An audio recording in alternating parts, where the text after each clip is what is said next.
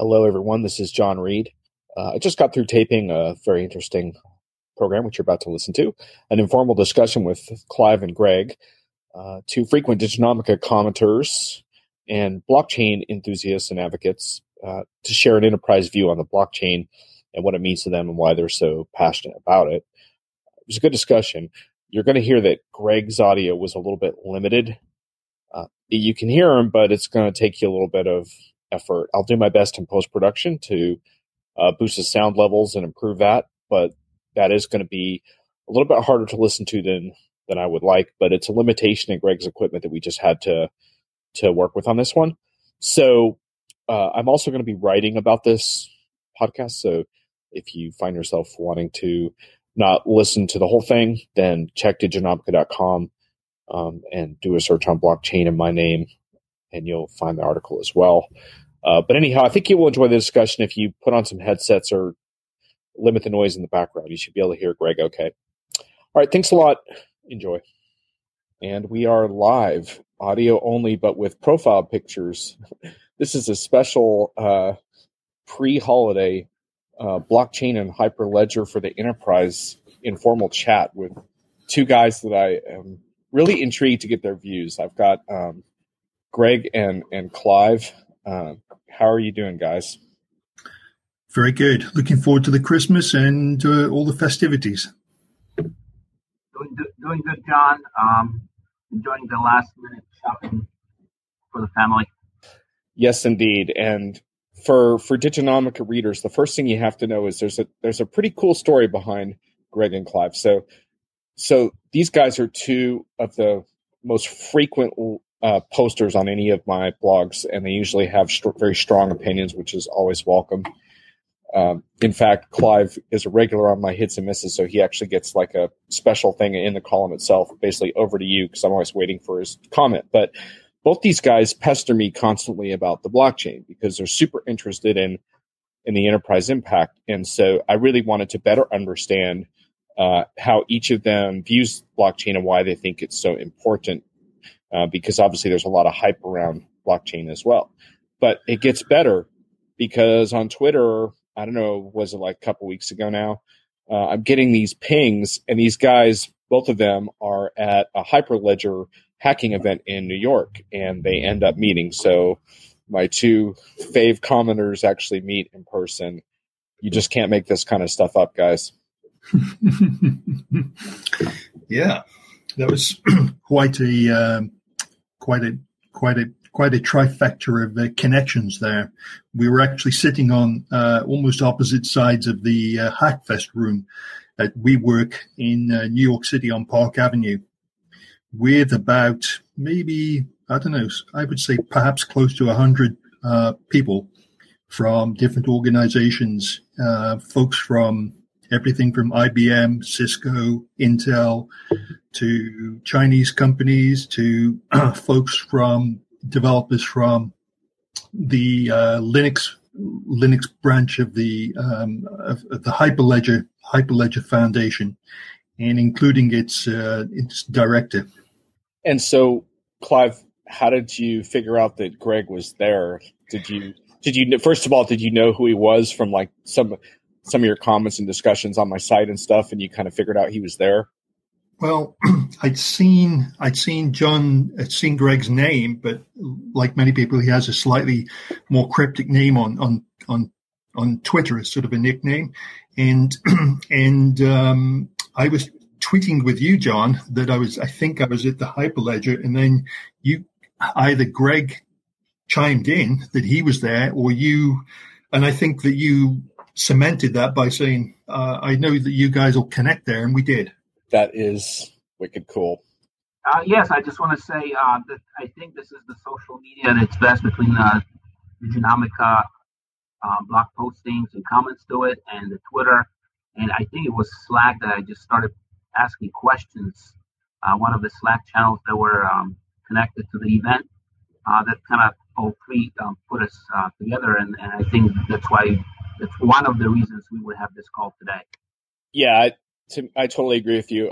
Many years ago, I had a free night in Silicon Valley somewhere, and someone pinged me like, oh, James Governor's in town and from Red Monk, and I think I'd met him once, but maybe twice. But an hour and a half later, I'm in a pub with James Governor, which of course is classic, and a new Red Monk hire, Donnie Burkholz, who's since moved on for Red Monk, but unbelievably classic evening that came out of like just some third party kind of putting us together on Twitter. So I find that stuff fascinating. Before we dig into the discussion, I just want to make sure that we don't talk kind of over our listeners' heads a little bit. So can you guys maybe just share a little bit about kind of how you see the blockchain and also a little bit about your interest in it? So like in terms of how it's defined, right? Because I'm not sure all of our listeners understand that this originated with Bitcoin and now it may have other applications. So maybe just frame it a little bit for us. This is Clive here. I think that blockchain technologies can easily get confused with Bitcoin technologies because they're from the same branch of cryptography or database technologies. But the Hyperledger is quite a bit different than the Bitcoin technologies. Hyperledger is not a single blockchain project like Ethereum or like Bitcoin. It is a business blockchain technology based around a common ledger, and that common ledger can be used to arrive at consensus in business-related transactions that could be financial, that could be other types of transactions that go on. Many at this point in time seem to be the finance boys and girls are driving this. I'd say they're more at the head of the chain, to put, throwing a bit pun there, not deliberately, but it came out, in terms of driving the use cases. And so that's just a little thumbnail sketch there. Probably Greg has got perhaps some better way to look at it. For me, Hackfest was a little bit of homecoming because it took place right across from where I started in the ERP world with SAP technology, not for SAP as a partner employee. So this was a little bit of homecoming right across the street from Logo Pastoria, and there's an office for Park Avenue and Park Avenue for KPMG. So this is how I started my career in ERP, and I think I'm still there pretty much every day. The Hyperledger piece, I think I got interested with Bitcoin a bit a year ago, and it I was a little bit intrigued by how much noise it was making, and I think still is. And it kind of became much more than what was, I think, originally envisioned. To me, Hyperledger is financial services, first of all, but also other traditional ERP clients, customers' answer to Bitcoin. Bitcoin has this grassroots origins. It tries to maintain it, but at the same time, there are wild promises that are being made what it can or cannot do. And some of it kind of spills over into the blockchain as well. But Hyperledger is trying to put some reason into this hype at this point, the way I see it.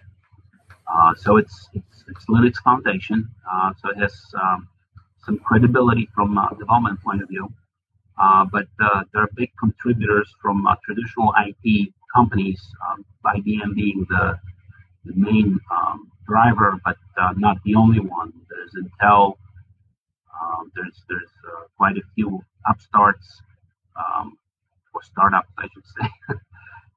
So to me, since I've been associated with those technologies and I kind of practice them on a daily basis, I always had an eye on blockchain and anything that happens with ledgers, technologies, accounting, auditing, permissions, you name it. Greg, you don't see this as a massive departure from your ERP roots? Because I don't think there's very many SAP financials people that are interested in blockchain or that even get that deep into the technology as you have. I think the way, again, I cannot speak for either IBM or SAP or anybody else here, just for myself. I think SAP has interest, vested interest. It's an incumbent in the space as far as ledgers and payments go, by providing solutions to financial services companies and multinationals and all the large business players. You can't think of a company that doesn't have SAP implementation. If you look at Dow 30 or internationally, it's just there today. It kind of started in the late 90s, slowed down a little bit, mid-2000s. Now, you, John, are more familiar with the marketing message than I am. I just don't believe SAP wouldn't do anything in this space. I mean, they made some comments. I asked some questions on the publicly available sites. Usually I get either no answer or kind of vague answers, but I definitely see interest from SAP. And probably other ERP vendors, Oracle, Oracle, Microsoft is definitely dedicated, but I'm sure Oracle is working on it as well. Yeah, so I think I'd like to just give you a little bit of personal background here to tell where I'm coming from and why I'm particularly interested in blockchain technologies.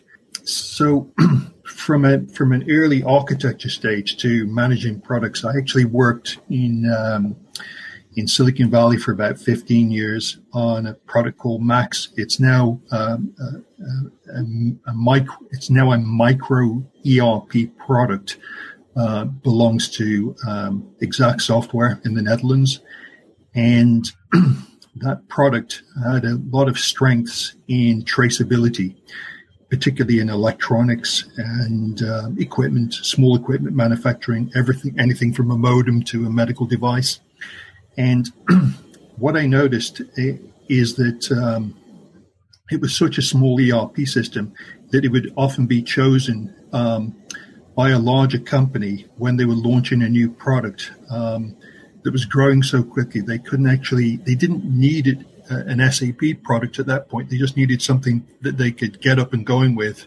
And then they had a plan in place to replace it by SAP, but they were running too fast to actually, and needed to be extremely nimble over a very short period of time because they were doing very fast engineering changes, and they didn't have many people. This was like extremely fast, up and running and go. So I'd done some consulting before then, and I got to actually implement in this package, what I could see the business problems were in terms of bills of material and traceability, and then that led into an awareness, and I was working for a company called Keyword Systems at the time, of actually connecting SME-type systems together in hubs and spokes. And when those hubs and spokes grew and became large, the difficulties of doing that with EDI-type technologies. So I ended up working more in research engineering, and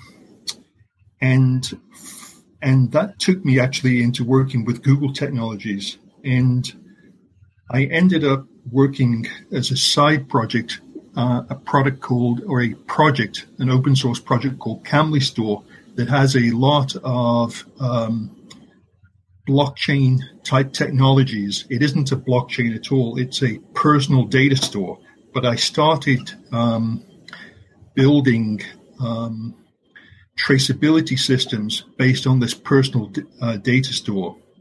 I did one for a non-profit food distribution center that was staffed by AmeriCorps folks. And what I learned by doing that was that I needed the connectivity with blockchain, not just the technologies that I almost stumbled upon. So I was trying to solve the business problem, but I had the wrong technologies. And then when I discovered blockchain, and actually I discovered Bitcoin first, I actually spent some time working at a inside an incubator where there was a Bitcoin, early Bitcoin startup. And I was very friendly with everybody there. And so my awareness was very high. And so when I saw blockchain, I just had a feeling, almost an intuition, that here was the set of technologies. And I started learning everything that I possibly could about these technologies, because I could see this as an open source project. And we haven't really had an open source project in the ERP field where people have been taking a use case and building in an open environment to try and develop the standards and the sample code, and to start to scale out the technology to solve much larger problems. So that's my background and how I'm so excited about blockchain technologies and Hyperledger in particular. Right. So just for our listeners, there's another piece of thinking around the blockchain, right? Because, so first of all, there is a blockchain with a capital B that underlies Bitcoin. What we're talking about in the enterprise is taking that underlying piece as an inspiration, a distributed ledger, if you will, for other types of projects, which is kind of how Hyperledger fits into the picture. But there's other attributes of the blockchain that have caused a lot of hype and attention that folks are interested in.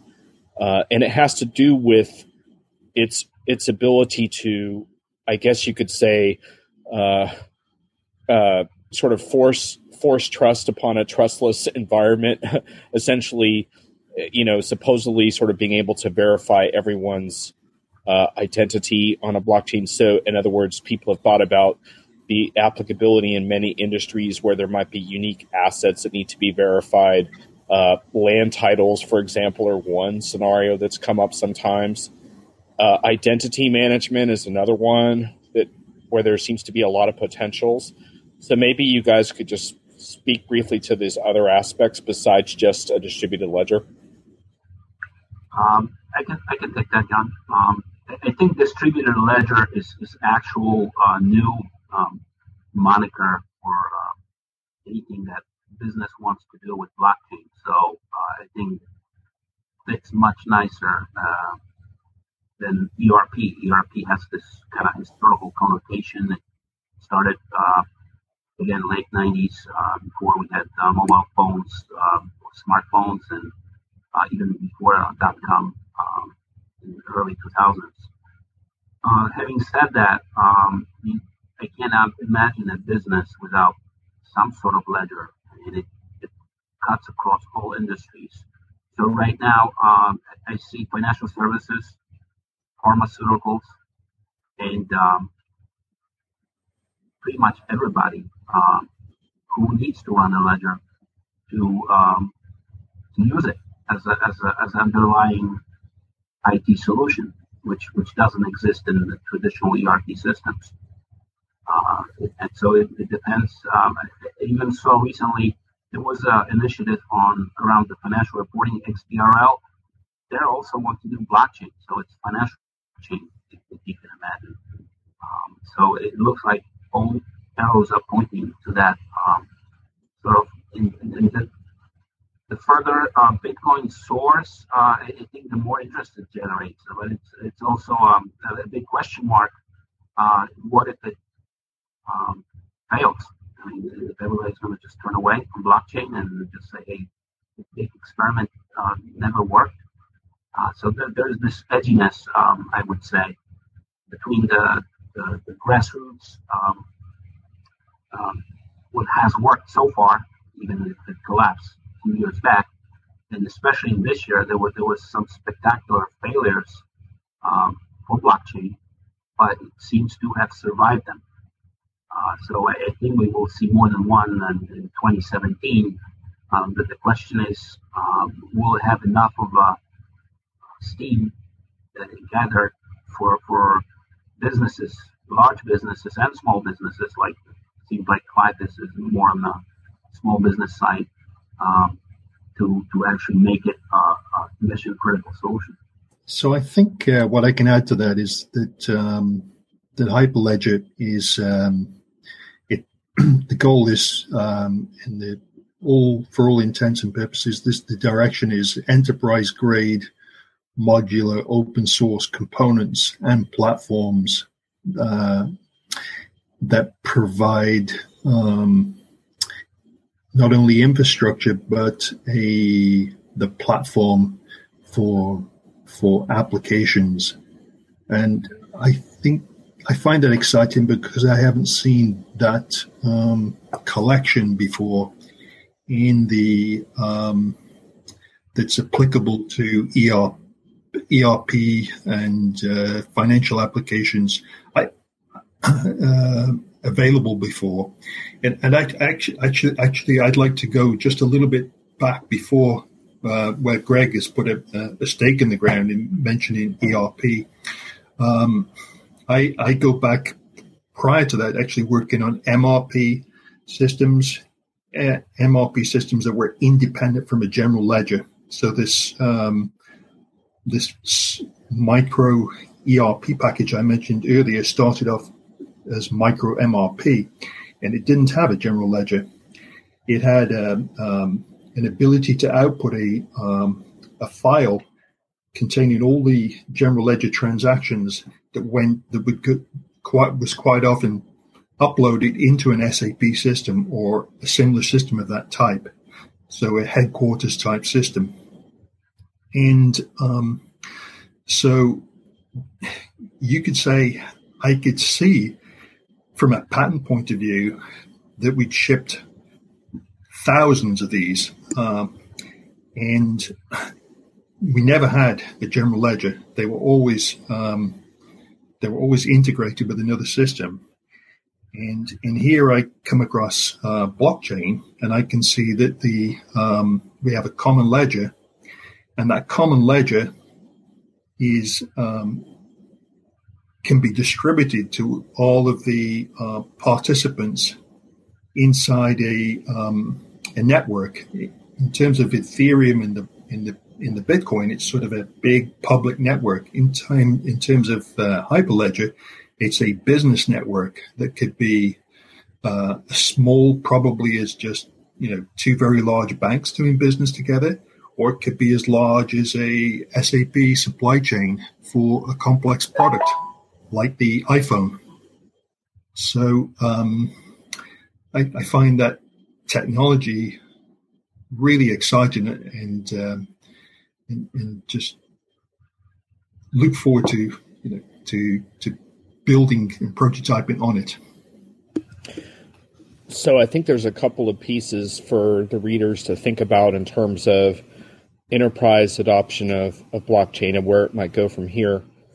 I went to a show in New York City last May, Consensus 2016, which is run by CoinDesk, which is arguably the big blockchain show of the year. At that time, a lot of the enterprise blockchain activity and discussion centered around the Ethereum platform, which has since gotten caught up in some controversy around a hard fork issue, which I wrote about on Diginomica.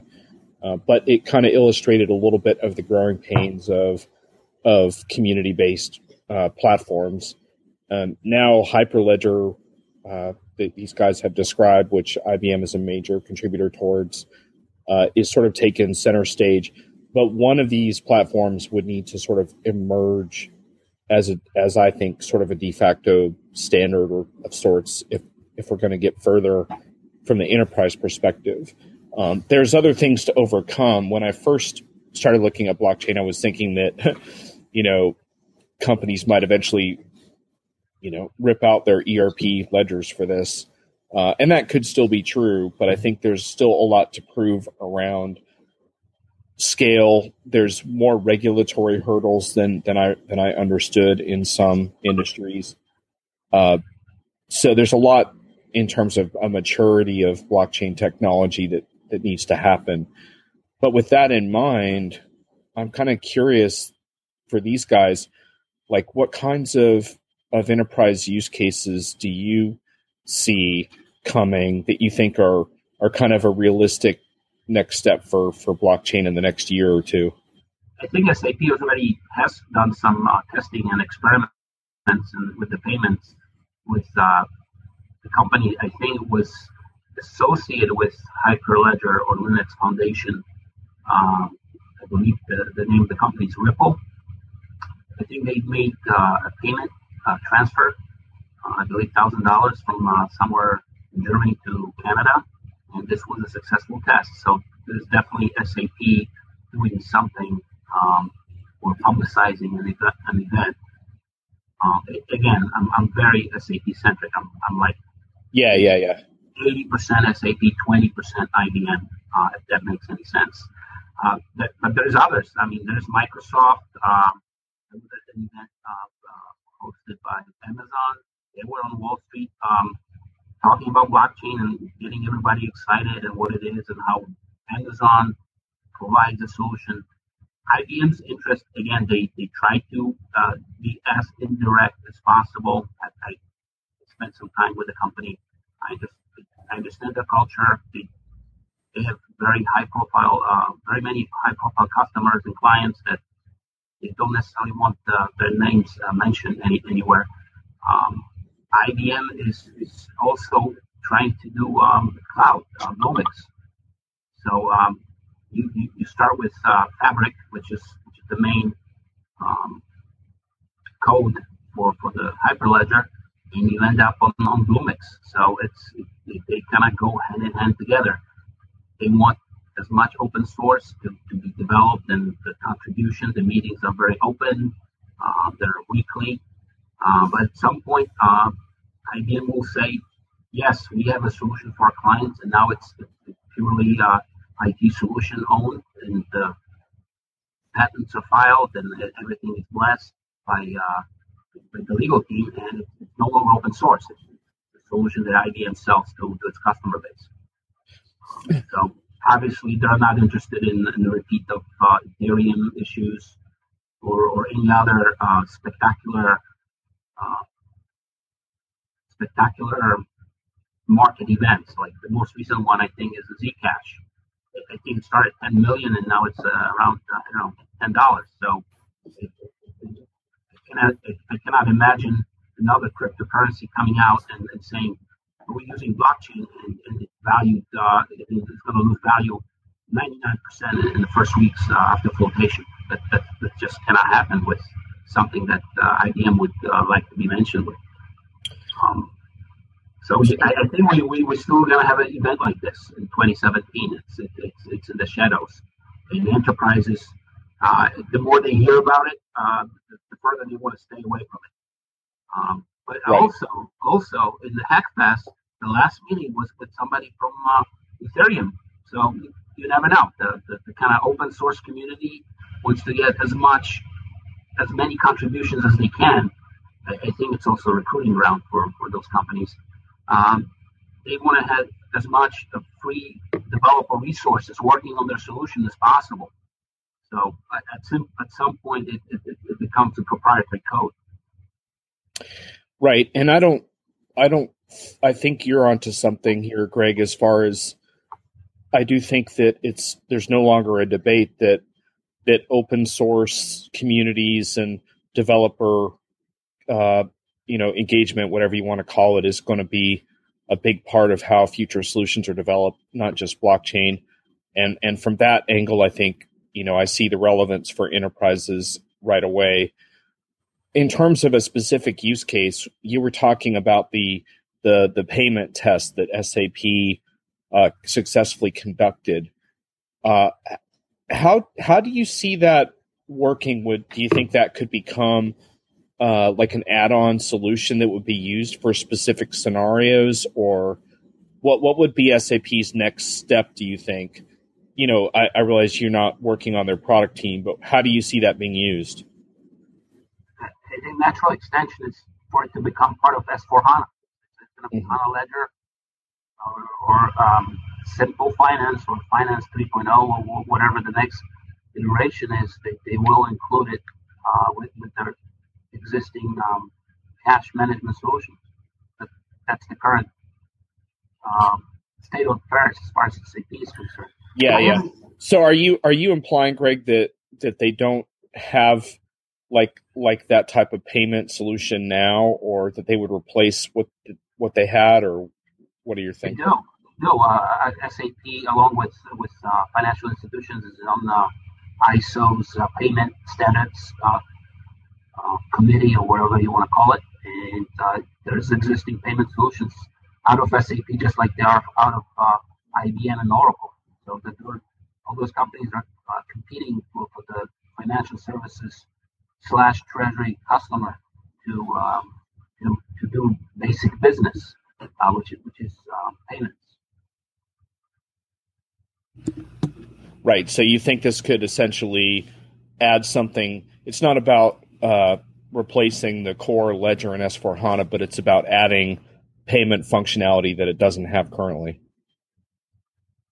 In this case, I don't think SAP is interested in anybody replacing their ledger solutions.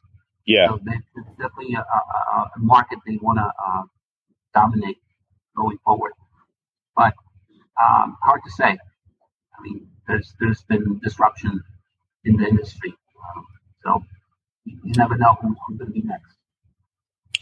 Let me put that question to you, Clive, just in terms of enterprise adoption, because my feeling is that it's not going to be like a blockchain revolution per se. If blockchain takes over the enterprise in any way, I think it will be gradual. There'll be, and it probably will start with finance, but there'll be use cases that emerge that are clear, that show an example of what blockchain can do. Are you starting to see a couple of those that you think are interesting? I realize there's not a lot of products out there yet, but are you seeing some potentials? Well, before I jumped on this call today, I thought I'd do a little research, and I just went and looked through the Financial Times. I searched on blockchain, and up popped Walmart, and not specifically Walmart in China. And that provided a little segue here for me to talk about or speculate about where I believe we're going to see a good deal of blockchain adoption. And it's in more of the mundane things. I think that Greg's probably right in terms of SAP. But SAP deals with a lot of awfully large companies and moves huge amounts of cash around and finance. But I think there's a lot of small players in the supply chain that supply much larger companies. And those larger companies have a managing a good deal of liability dealing with smaller companies. And so I think the larger and the more mundane use cases are going to be more around the trusted environment. And the trusted environment, I would put into that umbrella things like quality control and certificate of ownership and certificates of compliance. So Walmart, for example, has a pilot. I think it's a production pilot, not a pilot going on, where their pork supplier, perhaps in China, is they have a blockchain application that is able to track lot and serial numbers or lot numbers through all the pork processing supply chain in China. I have a couple of friends. One is ex-McKinsey, and she formerly worked at she just left a little bit recently, major chocolatier that has manufacturing in China. And she was very involved with the quality, just making sure that China had a few years back, they had the tainted milk. And in fact, Chinese people still today buy milk over the internet, milk products, because they don't want to feed their babies anything which is tainted.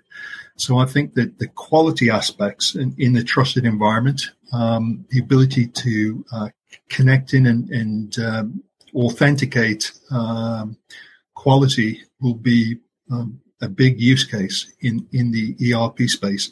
And I think that's also quite difficult to obtain and arrange with current technologies. And I also believe that in parts of Asia that the sneaker or the sort of the running shoe market operates in parts of Indonesia, Vietnam, China, and it's a sort of a similar thing there. A U.S. company operating in that environment is dealing with smaller companies, and they've got to make sure those smaller companies do the right thing in terms of processing water and so forth. They don't want to have any sort of, could you call it like bad reputation, come back and be associated with their brand name. So they want to have a good quality operation, and so they want to monitor that supply chain, and so they want to authenticate. I think another use case may be a much larger company. Alibaba is sort of the Chinese version of Amazon, and they are. I was actually recently at a sort of a, I don't know what you call it, a job interview or sort of a that type of an event where they had a large number of people, and their directors were talking about their capabilities and their goals, and they aim to be shipping something like, I think it's like, it's ridiculously large, like 3 billion packages per day by 2025. It's a huge number. And so the way a lot of those packages are going to go through, they have a supply chain arm. I think it's called Calico. And that supply chain arm needs to authenticate that some of those products, if they're bought, purchased through Alibaba, are genuine products. For example, actually, I think the U.S. government put Alibaba back into the penalty box today for shipping counterfeit goods. So I think that certificates of ownership, authenticity, and compliance will be use cases that the big companies need that tie in small companies. So I think we'll see some applications, more mundane applications, not as that don't have all the hype associated with them in terms of big banks. I think we'll see those in the enterprise space. I totally agree with that. I think and what I would say is that in the enterprise, mundane is sexy. Solving these mundanities gains a lot of momentum for technology solutions. I don't know if you guys picked up on this from last year, but to Clive's point, Delaware has initiated some blockchain initiatives around record keeping for private companies. Delaware is kind of a big deal in the U.S. because it's the most popular state for incorporation for companies. And essentially, it has to do with blockchain's smart contract features, which essentially sort of automate a lot of processes and make transparent the process of contracts. And so, for example, like to Clive's point around authenticity, gets very complicated with private companies when you have various shareholder agreements that supersede one another. And so the state of Delaware has a pilot program they're working on that involves moving state archival records to an open distributed ledger.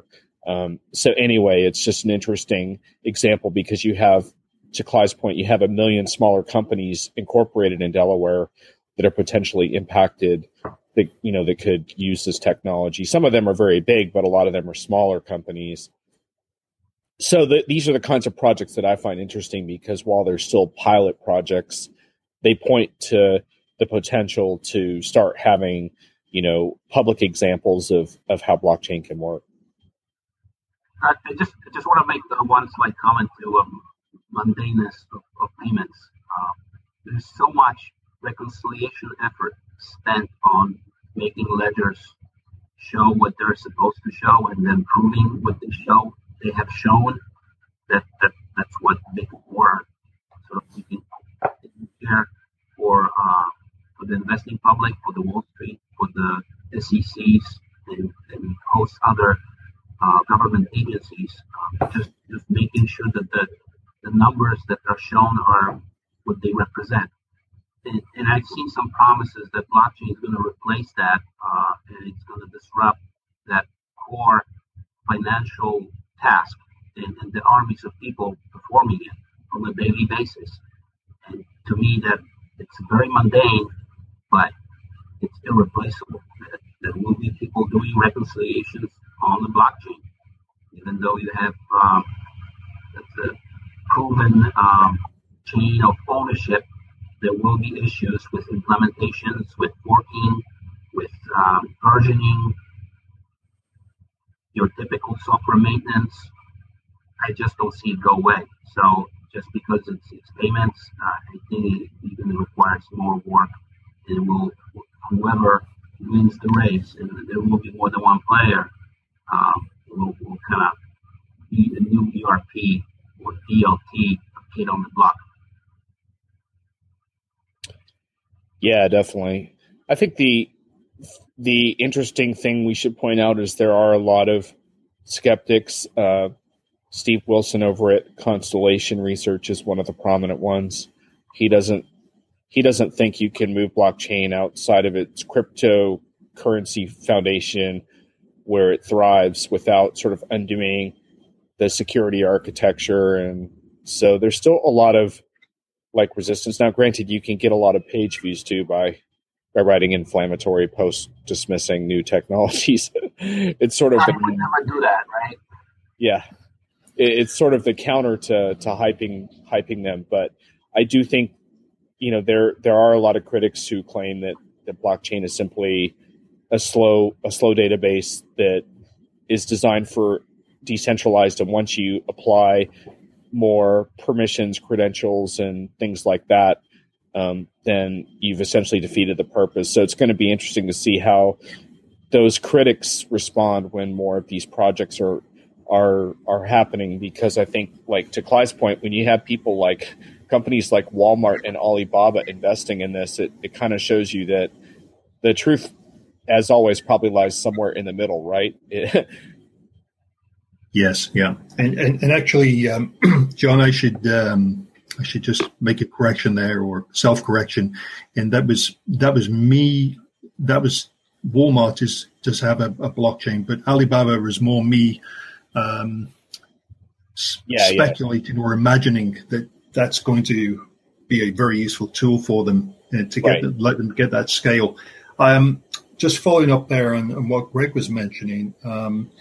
While we were at the Hyperledger conference, one of the very interesting talks was from Richard Brown of R3, the CTO, and the Corda software, the R3's flagship, had recently been open sourced, and they joined the Hyperledger Foundation as the sort of a third product project underneath the umbrella. And he spent a good time of actually talking along the lines of that Greg was just about the amount of effort that goes into reconciliation of financial transactions. And this was underscored by a conversation that went on after Richard had finished speaking about, that came up a number of times, about what happens in an enterprise database when you have a transaction that you want to reverse out of the system. So I think in a typical system, even though there's double entry bookkeeping, some systems actually allow you to delete a transaction. And one of the things about Hyperledger and about blockchain technologies is they are generally, they are immutable. In other words, that means that if you want to delete a transaction, you don't. What you actually do is you actually put a replacement transaction in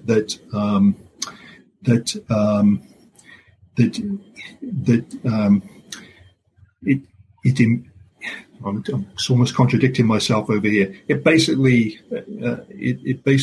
mutates or changes that transaction. So I think what I'm trying to say is that imagine this scenario. And this is the one I brought up at the conference. It was some folks were saying, okay, well, let's we have this particular case. I think it was the right to be forgotten. It's a big issue in Europe that US software vendors need to cater to. Yep. And so how do you deal with that with a blockchain if you can't do deletions? Well, so one way to deal with it is to use privacy and so that data remains in the database but is no longer viewable. So it's there, but it's actually gone. And I call this the delete. In other words, sometimes imagine, you know, sort of like the few years back, the Lehman Brothers case, where we had a big mess in finance that almost crashed the world economies. If people had been able to delete transactions, they wouldn't be able to reconstruct, you know, who owns what and how to put the whole chain back together again. So I think that blockchain could be very, very useful there because it provides this traceability, but at the same time, there's engineered solutions around that to deal with things like right to be forgotten, so that if all of a sudden law enforcement comes along and says, well, this whatever was deleted needs to be delete, so that we can reestablish what the chain of custody is in the database. So we can see that Lehman Brothers promised something and somebody else is due to be compensated for that promise. So, went off track there a little bit, but I'm just trying to give some flavour for how strong blockchain could be in finance. Right, because to your point, you couldn't hide the transaction trail behind it, right? Mm-hmm. Yep. Yes. So it's sort of an enforced transparency. Yes. Yep. And that's the idea, is that sort of bad actors, so to speak, it would be impossible to do it because you would not be able to hide anything. Mm-hmm. I sometimes call it enforced trust. Mm-hmm, mm-hmm. Now imagine that over in the ERP space to deal with quality control. We've got this new federal requirements that folks are dealing with, the Food Safety Management Act, where we need to have traceability. And generally, I think we need to have electronic traceability. Right. So here we have a technology, and here we have some regulatory requirements. So let's put the two together and see see if we can't sell some software. Indeed. So, guys, we should wrap up pretty soon. I'd love to just chat for another couple hours. Yeah, we could do like the rest of the day. Yeah. But I do just, before we wrap up, I just want to make sure the listeners hear a little bit more stories on the ground about your experience at the Hyperledger event. Do you want to share any other high points you had, either hands-on hacking or big ideas, anything else that came out of that for you? Yes. So, I think I attended about 3 or 4 different events in 2016. One of them was one hosted by, I think was some kind of blockchain event hosted by MIT Media Lab. And I saw a lot of people again at the Hack Fest. So there's definitely a lot of attention. Every participant in those events has a little bit different agenda. If there were banks at MIT, they didn't make themselves known as banks. There were people flying from, Australia, Japan, definitely a global event. In New York, I also attended an initiative that IBM is promoting through their BlueMix, which is kind of answer to Amazon's cloud success. So there were people from IBM or associated with IBM trying to recruit for IBM's, I saw it as a recruitment, but maybe it wasn't officially a recruitment event, but trying to get developers interested and engaged in any blockchain open source, or at some point not so open source initiatives. So yes, this was definitely a blockchain year for me. They were all sponsored events. The big names were there, even if they didn't announce themselves. There was a lot of attention, and hopefully in 2017 that there won't be another Ethereum, and that this will progress to more boring, behind-the-scenes support type of work that we're familiar with from the ERP world. What I think is a little bit of a highlight that ties something up, a loose end up, is that I believe there's now potentially 5 different projects underneath the Hyperledger Linux Foundation umbrella. And so there is the Fabric that I believe is IBM contributed. There's the Sawtooth that I believe Intel contributed. At the in New York there, another company founders and another project joined. I think it's IROA, which is a mobile first distributed ledger technology from Japan, and they seem to have more use cases in this mobile first, less business, more consumer app identity applications. There was Corda from R3, which is sort of London and New York, in big strength in the financial.